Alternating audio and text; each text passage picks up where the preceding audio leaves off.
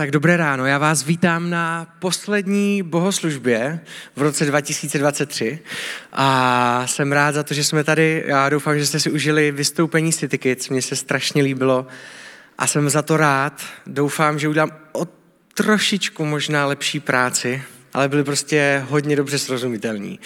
Každopádně, dneska já jenom chci dopředu říct jednu věc – Dneska to bude trošičku jiný formát toho kázání a budeme na začátku jít trošku víc do teologie a koukneme se na věci na pozadí, protože je strašně klíčový pro ten náš příběh. Jak už bylo řečeno, tak jsme v sérii, která má název Světlo do tmy.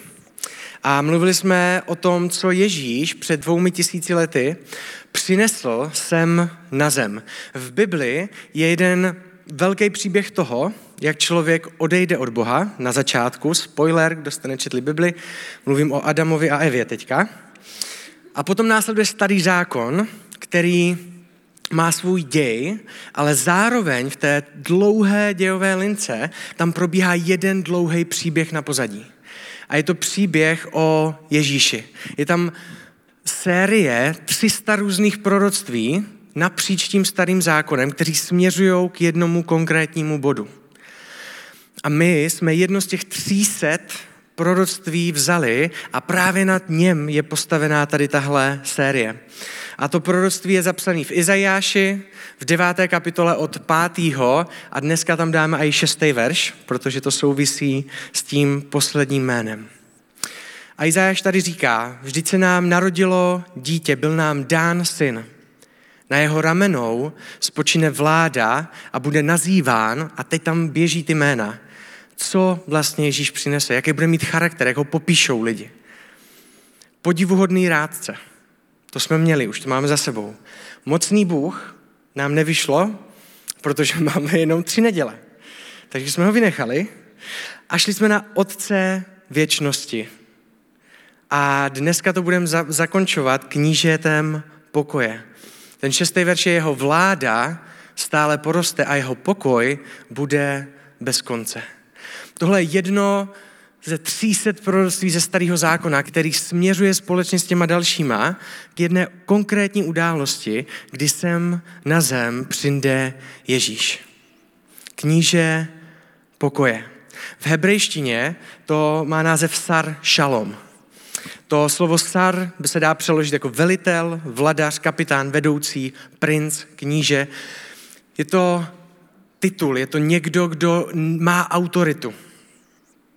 Potom je tam to slovo šalom, který se překládá a zpravidla ho zná většina z nás jako pokoj.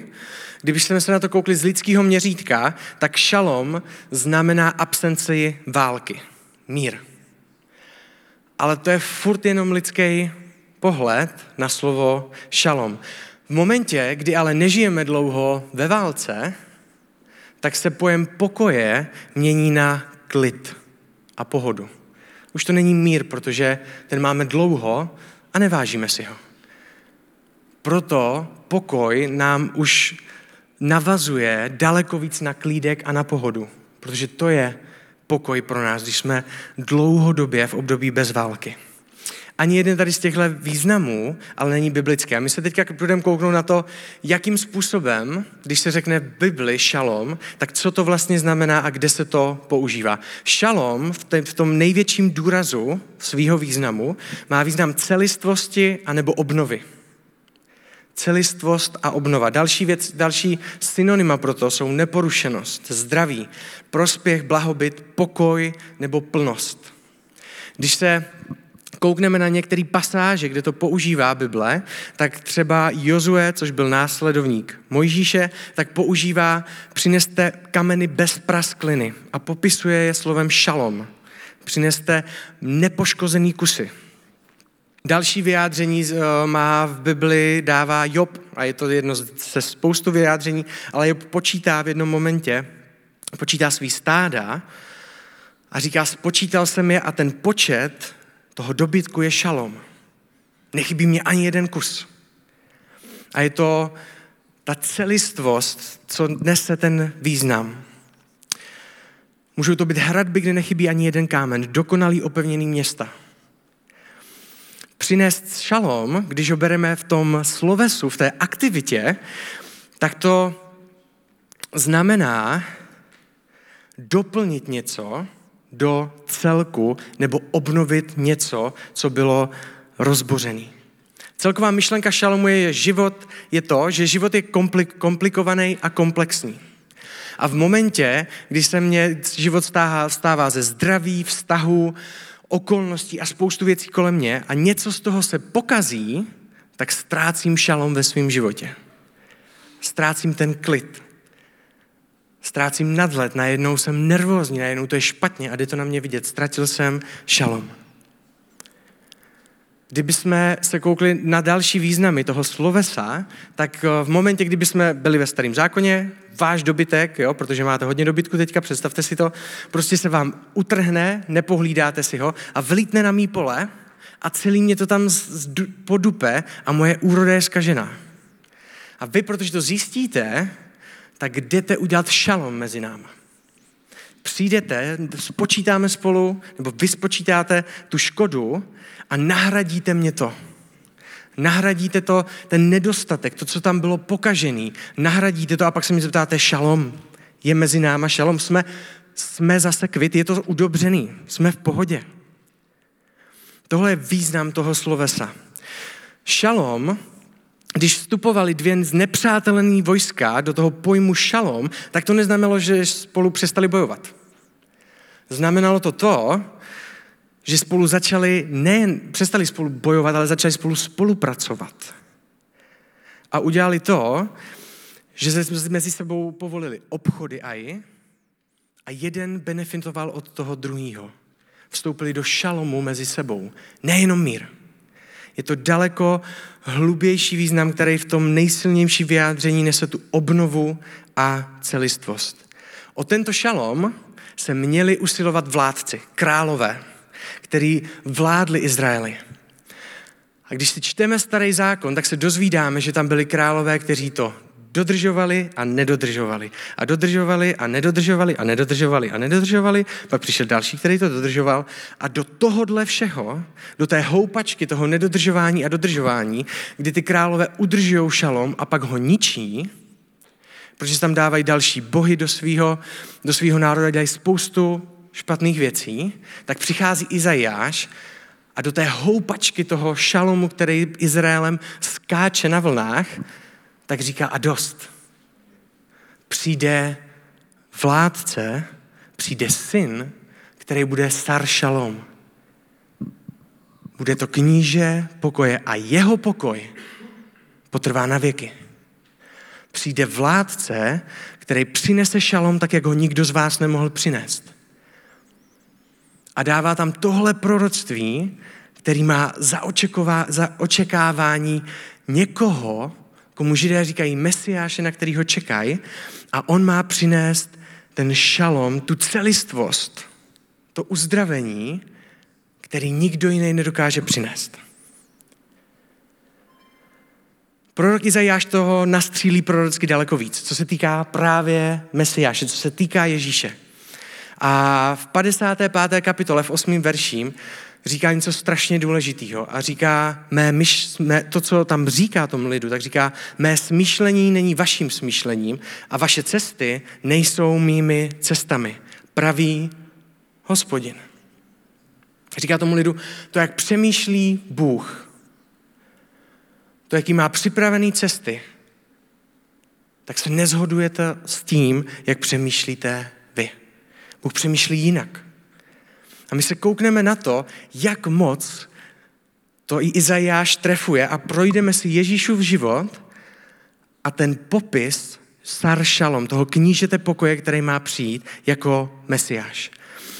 Když se koukneme na pozadí politické doby, do které Ježíš přichází, tak je to strašně zajímavý. Protože Izrael je te, te, v té době v nadvládě římským, římského impéria, co to znamená? Pár praktických věcí.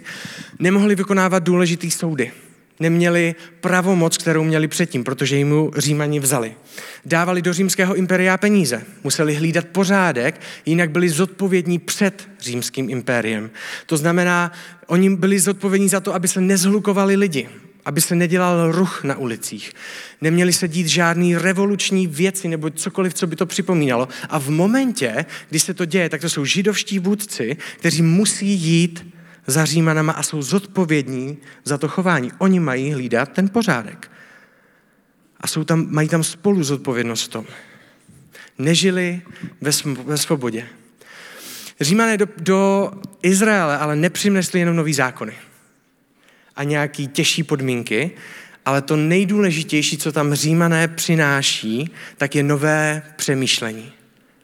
Je to helenismus.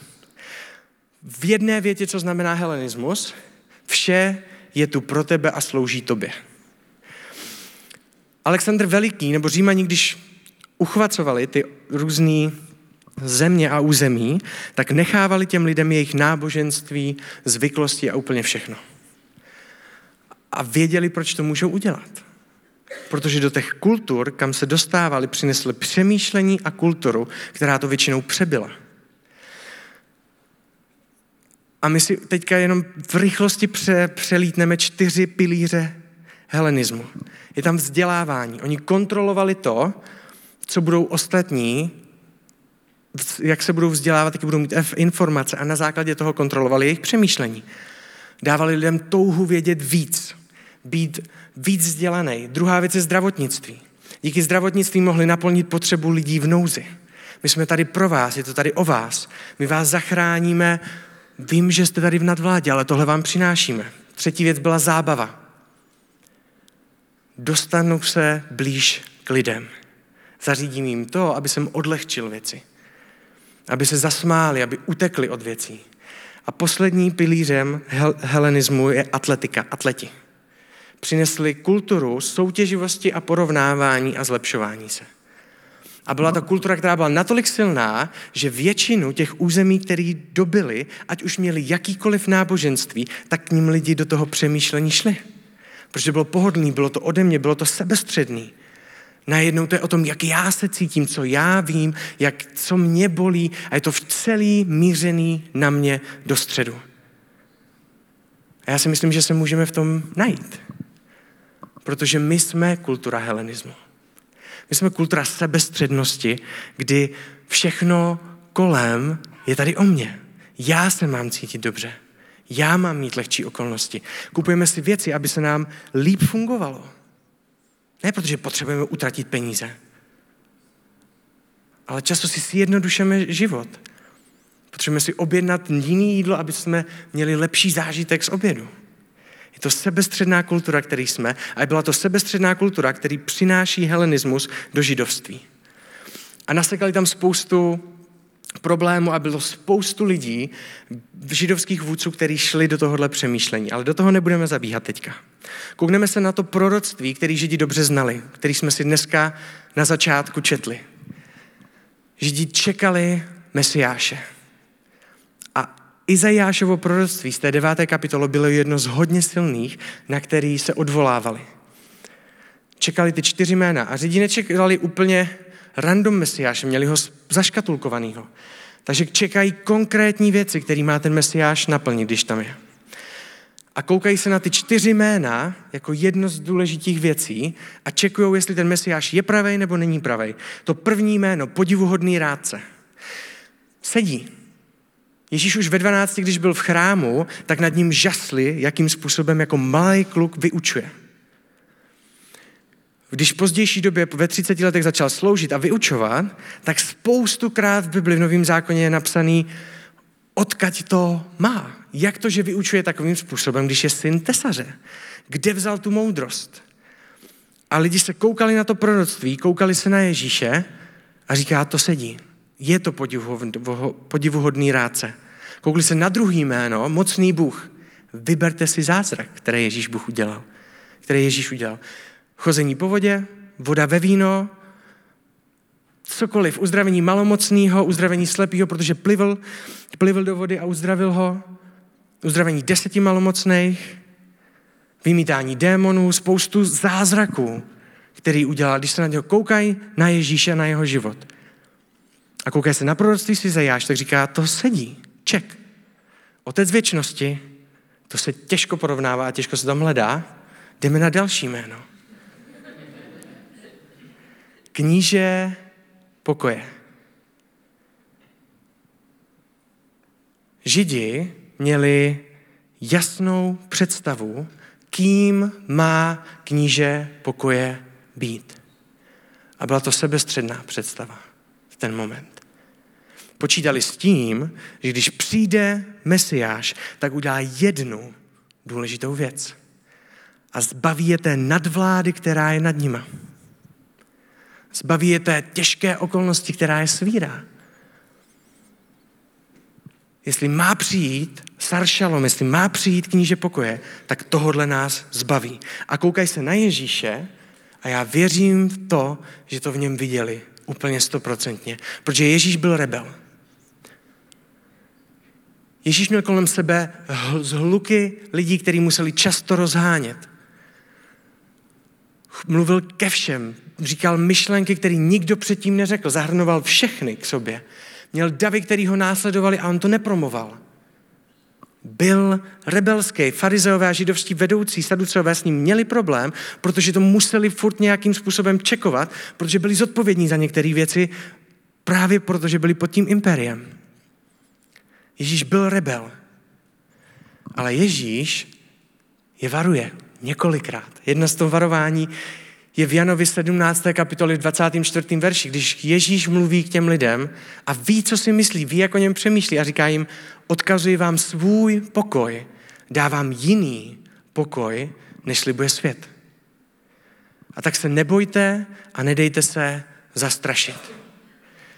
Ježíš se na ně kouká, je tam několik momentů, kde jim říká, já vám přináším jiný pokoj než svět. Já nesu něco jiného. A je tam moment, který vystihuje to přemýšlení židů, kdy Ježíš výjíždí na oslátku do Jeruzaléma. Je to moment, kdy Ježíš už ví, že přichází konec. Zase tam je naplnění nějakého proroctví. A jsou tam lidi a všichni ty židi se zhromáždí a říkají, je to tady. Sar Shalom, kníže pokoje, přijíždí do hlavního města a bude revoluce. Přinesou palmové listy a vítají ho jako krále, jako novýho krále. Ne jako krále nebes, jako krále židů. A dávají mu ratolesti před tím, jak jede a volají jednu věc pořád a pořád dokola. A volají Hosana. Hosana má dva významy. Ten první význam je sláva Bohu, druhý význam je zachraň nás. Židi ho neoslavovali, Židi volali o pomoc. A hypovali tu revoluci, která má přijít. A Ježíš tam jede a všichni volají Hosana, zachraň nás, zachraň nás, zachraň nás Ježíši synu Davinu, zachraň nás. A Ježíš projede celým tím davem, který ho oslavuje a všichni ho lákají vyjede na vrch, koukne se na to město a začne plakat. Protože ví, že jim nepřišel dát to, co chtěli. On jim to říkal. Ví, že ten samý dav, když ho v následujících dních zatknou, tak řekne a konec. To není kníže pokoje. On nás nepřišel osvobodit. A bude to ten samý dav, který ho vyvolával a hypoval, když výjížděl do Jeruzaléma, který ho ukřižuje. Protože jejich přemýšlení o tom, co to znamená kníže pokoje a jak má vypadat, se nezhodovalo s tím, co Ježíš přinesl. A bylo to natolik silný, že kvůli tomu nedokázali vidět nic. A ukřižovali ho. Když se koukneme do, na moment, kdy Ježíš vstává z mrtvých, a je to moment, kdy se setkává se svýma učedníkama, a já věřím tomu, že bychom tam byli taky. Já bych ho taky nepoznal. Já nevěřím tomu. My se na to koukáme zpětně. Já nevěřím tomu, že bych ho poznal. Pokud by si mě nevybral mezi svých dvanáct, nebo bych mu nebyl hodně blízko v ten moment. A jeho vlastní učedníci, potom co je vzkříšený, se ho v první kapitole skutcích v šesté verši ptají, co? Obnovíš teď království Izraele? A i oni samotní čekají kníže pokoje, který nastolí klid a zbaví je té podnadvlády Říma. A Ježíš jim říká, ne, jsem tě neslyšeli, když jsem říkal, že přináším jiný pokoj? Není to vdáno vám, abyste znali hodinu a den tohohle momentu, který zná Otec. My si to nedokážeme představit pořádně, ale představte si, kdyby Ježíš přišel do dnešní doby na Ukrajinu, kde probíhá válka, kde je beznaděj, kde to je těžký. A odcházel by pryč a nezměnil by tu situaci pro ně. To je to, co tam udělal. Oni se na něho koukají do poslední chvíle a říkají si, tak teď, po vzkříšení, teďka změníš tu nadvládu, kterou, které tady žijeme, změníš ty okolnosti, v kterých jsme. A Ježíš jim říká, ne. A začne jim žehnat a je branej na vrchu, na vrch do nebe a vzdaluje se jim. A odchází pryč. A nechal to tak. Nezměnil nic, co si přáli změnit, co věřili tomu, že udělá. A kdyby jsme tam byli my jako Češi, nebo já mám tu představu, že tam není napsaný v Bibli, ale kdybych tam byl já v ten moment, tak udělám něco takového, že se rozběhnu, vidím dalek Ježíš, jak je, jak je branej do nebe a řeknu, Římani, Římani, tisíce Římanů, Římani jsou tady. A budu úplně hotový a říkám, ty jsi to neudělal. A já věřím, že spousta z nich do poslední chvíle, tak jak učedníci, věřili, že to změní tu okolnost. A Ježíš odešel a neudělal to. Kníže pokoje. Špatně pochopené proroctví, které bylo jedním z největších důvodů, proč Židi neviděli v Ježíši Mesiáše. Mé smýšlení není vaším smýšlením. Vaše cesty nejsou mými cestami, praví hospodin. Ježíšův pokoj mě učí děkovat za dvě věci, do kterých Ježíš přinesl pokoj. Ta první věc je děkovat Bohu za to, kým jsem v něm. Ježíš v pokoj mě učí děkovat za to, kým jsem v Bohu a za to, že směřuji k němu do nebe. A díky tomu mít pokoj. Ježíš přinesl obnovení. Ježíš přinesl celistvost, ale nedal ji do okolností. Dal ji nám do toho, kým jsme, do naší hodnoty, do naší identity, do vnitřního člověka našeho. A dal ji na věčnost. A řekl, tohle je pokoj, který jsem přinesl. Ne vás vysvobodit od návlady, od nadvlády římského impéria. Pokoj, který mě dává Ježíš, mě vede pryč od seznamu věcí, která má Bůh změnit, abych se měl konečně dobře. A spousta z nás máme tady tenhle seznam pořádně dlouhý. A je to o přemýšlení, který máme. O přemýšlení, který si neseme. A já ho mám často. A sám jsem si musel přemýšlet nad tím, jak často mám zadefinovaného Boha jako dobrýho Boha a Boha pokoje, když moje okolnosti jsou těžké.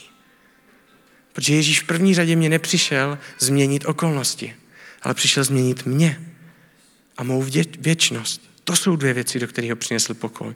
To jsou dvě věci, do kterého přinesl šalom, tu celistvost, tu obnovu. Tohle obnovil. Můj vztah s Bohem. To je věc, která Ježíš obnovuje. Ježíš Židům přinesl nadpřirozené vyučování, moc a zázraky a protože se neschodoval s jejich přemýšlením nad pokojem, tak ho nepřijali jako mesiáše. Ježíš přinesl pokoj a celistvost do mýho vztahu s Bohem. Obnovil to, kým jsem v Bohu a obnovil tento vztah celistvě a my si můžeme i po smrti a my můžeme jít po smrti do nebe a přesto všechno nám to může být málo. A může nám to připadat nedostatečný. A není to tak těžký. Je to až moc přirozený, protože máme přemýšlení sebestřednosti. Protože máme přemýšlení, který nám říká, věci kolem určují můj pokoj. To, jestli je Bůh kníže pokoje nebo není kníže pokoje, se odrazí na věcech kolem. Na to, jakou mám práci. Na to, když mě vyhodí, za jak dlouho si najdu novou na to, kolik mě lidí má rádo, na to, že se mě omlouvají lidi, na to, že mám vyřešené věci, na to, že jsem zdravý. To je věci, které měří knížete pokoje. Sebestředný pokoj zaměřený sám na sebe, který říká, dokud se nezmění moje okolnosti, tak Ježíš není kníže pokoje. Ježíšovo velké poslání pokoje nebylo změnit okolnosti kolem tebe, ale tebe samotného. Nebylo to zajistit dobrý stav, vztah se všemi lidi kolem nás, ale dobrý vztah s Bohem. Tohle bylo velký poselství šalomu, který přinesl Ježíš. Koloským 1, 19, 20. Bohu se zalíbilo všechnu plnost složit v něm a skrze něj se se sebou smířit vše. Obnovit vše, přinést pokoj mezi Boha a vše. Krví jeho kříže jím samým pokoj způsobil tomu, co je na zemi a na nebi. Mezi Bohem a člověkem přišla obnova, přišel, přišla restaurace nebo obnovilo se ten šalom mezi Bohem a člověkem. A Bůh se kouká skrze Ježíše na mě a říká šalom. Je to obnovený. Jsem tady zpátky s tebou. Jediný dvě věci, který záleží na tom, abys byl spokojený, je, abys věděl, kým seš a kam jdeš. Tohle jsou dvě věci, jestli dobře chápeme Ježíše jako knížete pokoje, jako tady tohle pojmenování ze, ze starého zákona, tak tyhle dvě věci to určují. A je to pro nás strašně těžké, protože žijeme v době sebestřednosti. Jednou z obrovskou odpovědí na to, jakým způsobem získat tohle jiný přemýšlení, je sabat. V září o tom mluvil Kuba. Sabat není jeden den v týdnu, kdy si dáme nohy nahoru. Sabat je jiný přemýšlení. Proto se říká sabat šalom. V sabatu získáváš pokoj. V sabatu se učíme, aby jsme byli nikým a zároveň milovaní. Aby jsme věděli, jakou hodnotu máme v Bohu, když nic neděláme. Kdy to není o nás, co na našem výkonu, co jsme udělali, ale Bůh nám tu hodnotu dává takhle. A říká, já jsem to obnovil. Proto chce Ježíš a i v novém zákoně, aby jsme dodržovali sabat. Ne protože to je nějaký pitomý pravidlo, který nám dá, nám dá jako kdyby nás ochrání před syndromem vyhoření. Je to věc, která nás vede do přemýšlení pokoje. Apoštol Pavel, ze všech lidí, když se na něj koukneme, tak tohle měl zmáklý. A my se koukneme na jeden delší úsek takovej od něj z jeho života, kde to nádherně vysvětluje, jaký to je přemýšlení a jakým způsobem to znamená být člověk, který nese pokoj. Protože to je to, co pro nás Ježíš má.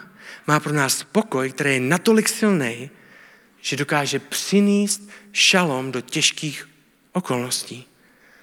Ne zrušit a zjednodušit naše okolnosti, aby jsme se měli dobře. Ale to, kým je, dokážeme přinést my pokoj tam, kde to nedává smysl. Tam, kde je to těžký. Protože jsme nositeli něčeho, co je daleko větší, než jenom nějaká okolnost, která je kolem nás. 2. Korinským 4. kapitola od 16. do 18. verše. Proto není důvod k malomyslnosti. Náš přirozený život směřuje ke konci. Začínáme pozitivně. Buďte v pohodě, všichni umřeme. Ale život, který nám dává Bůh, je každým, se každý dnem obnovuje. Je to něco čerstvého, je to něco na pořád. Není to moment, kdy uvěříme a pak je konec. Obnovuje se to každý den. Co musíme dnes podstupovat, to je konec konců stále ještě snesitelné a brzy to přejde. V jiném překladu to je konec konců maličkostí, což je ujetý. Protože nechápeme pořád tenhle moment, o jakým věcech mluví apoštol Pavel ve svém životě. A o pár kapitol později je ty maličkosti, ty snesitelné věci vyjmenovává. Já vám je teďka pár z nich sem hodím, jo? Ve vězení jsem byl častěji než všichni. Nesčetněkrát jsem byl byt. Znovu a znovu na Prahu smrti. Pětkrát jsem byl bičovaný. Pětkrát jsem dostal 39 ran karabáčem. Třikrát jsem byl byt holemi, jednou jsem byl kamenován, třikrát jsem stroskotal a noc a den jsem vydržel na širém moři. Stále na cestách ohrožován řekami, lupičemi, rodáky, pohany, městy, ohrožován pouští, ohrožován moři.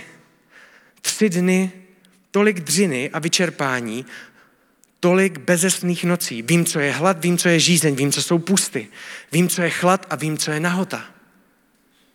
Kromě toho všeho, co jsem vám teďka řekl, na mě doléhá tíha toho, jakým způsobem vedete církve, který jsem nastartoval. Mám z toho úzkost, protože mě bolí vidět, kam to jde. Teďka si pojďme tu větu přečíst znovu. Co musíme dnes podstupovat, to je konec konců stále ještě snesitelné. A brzy to přejde. A poštol Pavel, který by ho by měli všichni věřící pozbuzovat, aby, se, aby to nějak zvládl, aby to přežil, aby pokračoval, aby spíš odešel a nechal toho bejt, už po prvním byčování upřímně, tak je člověkem, který pozbuzuje všechny kolem sebe. Protože byl člověk, který věděl, kým je a kam směřuje. A stál na tom celý jeho život.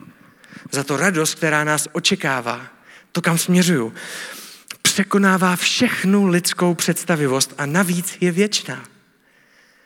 Můžete mě zmlátit, zvládnete to za hodinu. Ale tu radost, kterou budu mít, když se dostanu za Bohem, tak bude věčná. Je bez konce. Sar Šalom, kníže pokoje, přinesl pokoj, který je bez konce. Naše budoucnost nestojí na tom, co lze vidět a hmatat, protože všechno hmotné je pomíjíme. My stavíme na základech neviditelných, neboť jen ty jsou trvalé. Přemýšlení a poštola Pavla. Vím, kdo jsem v Bohu a vím, kam směřuju. A proto veškerý okam, okolnosti mýho života neberou a neurčují můj pokoj a nedefinují to, jestli Bůh je dobrý nebo není dobrý. Pokoj, který vám dávám, pokoj, který nám dává Ježíš, má moc měnit okolnosti kolem nás. Když prosíme Boha, aby nám dal pokoj, tak neříkáme vyřeš to, zbav mě toho ale připomínáme si, kým jsme a kam směřujeme. Přestáváme přinášet seznám věcí, který má Bůh udělat, aby jsme se konečně měli dobře. A říkáme mu na základě toho, kým jsem a kam směřuju, se mám dobře. A my můžeme být nositeli tohodle pokoje, tohodle šabatu. Filipským 3.20 nám připomíná jednu důležitou věc. Ale naše občanství je v nebi. Odtud také očekáváme Pána Ježíše Krista jako spasitele. Popisuje jednu důležitou pravdu. Když jsem se rozhodl následovat Ježíše Krista, tak mám nový občanství. Patřím do nové země směřuju někam jinam. Směřuju do něčeho nového, do něčeho většího, do něčeho, co mě přesahuje. A jsem Čech, ale jsem následovník Ježíše Krista. A to je moje identita. Tam jsou moje zákony, tam je moje následování, tam je moje srdce. To jsou věci, na kterých stojím. Já jsem dvojí občan. A potřebujeme si to připomínat, protože to český občanství nás tahá a vždycky nás bude tahat do sebestřednosti. Dneska to nebylo úplně nejvtipnější a je to úplně v pohodě. Věřím, že bylo spoustu momentů, kdy se Ježíš nasmál s učedníkama. Ale bylo spoustu momentů, kdy nikdo nemluvil. Já nám chci připomenout pár věcí.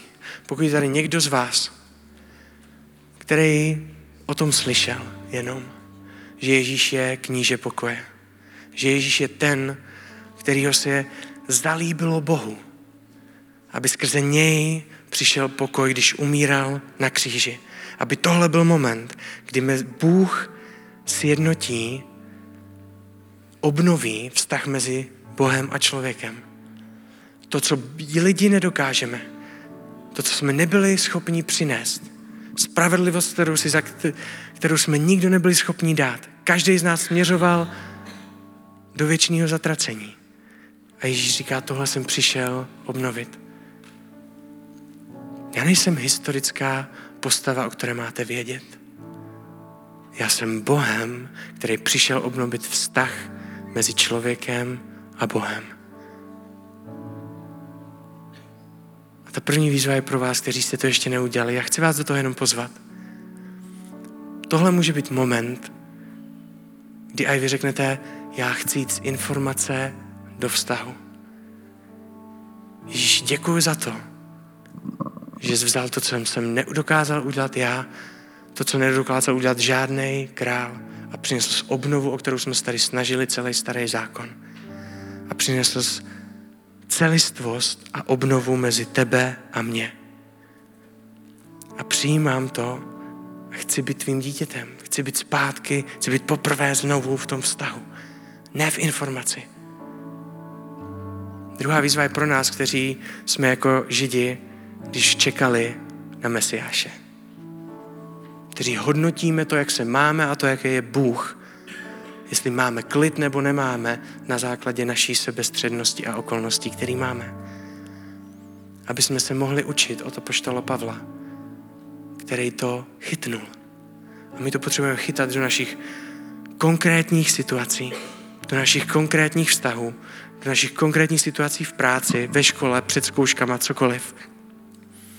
Bůh není dobrý, protože změní moje okolnosti. Bůh je dobrý, protože změnil to, kým jsem a to, kam směřuje. Ježíš, já tě prosím za to, aby si nám pomohl měnit naše přemýšlení, který je zasazený v kultuře, která se kouká dovnitř, dovnitř na sebe. Často tě definujem, jestli jsi dobrý nebo nejsi dobrý na základě toho, jestli se nám daří nebo ne. Často dokážeme pozbudit ostatní jenom tehdy, když se máme dobře. Dokážeme se modlit za druhý jenom tehdy, když se máme dobře. Dokážeme pomáhat jenom tehdy, když se máme dobře. Předefinuj naše dobře. Předefinuj náš pokoj. Prosím tě za to, aby jsme byli církví a lidma, kteří, protože ví, kým jsou v tobě a protože víme, kam směřujeme, jsme lidma, který nesou šalom, který nesou pokoj a obnovu do okolností, které jsou kolem nás. Amen.